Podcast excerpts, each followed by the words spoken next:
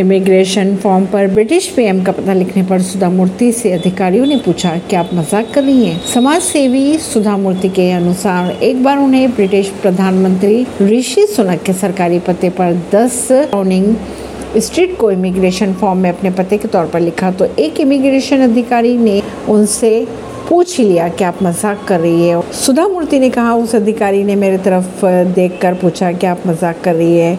कोई नहीं मानता कि मैं एक साधारण महिला पीएम के साथ हो सकती है। यूपी के मेरठ में निकाय चुनाव में हार के बाद बसपा उम्मीदवार ने बीजेपी प्रत्याशी को मारा थप्पड़। अजित पवार ने कहा 16 विधायकों के अयोग्य होने के बाद भी शिंदे व फडणवीस की सरकार नहीं गिरेगी। ऐसी खबरों को जानने के लिए जुड़े रहिए जनता सरिश्ता पॉडकास्ट से। परवीन नई दिल्ली से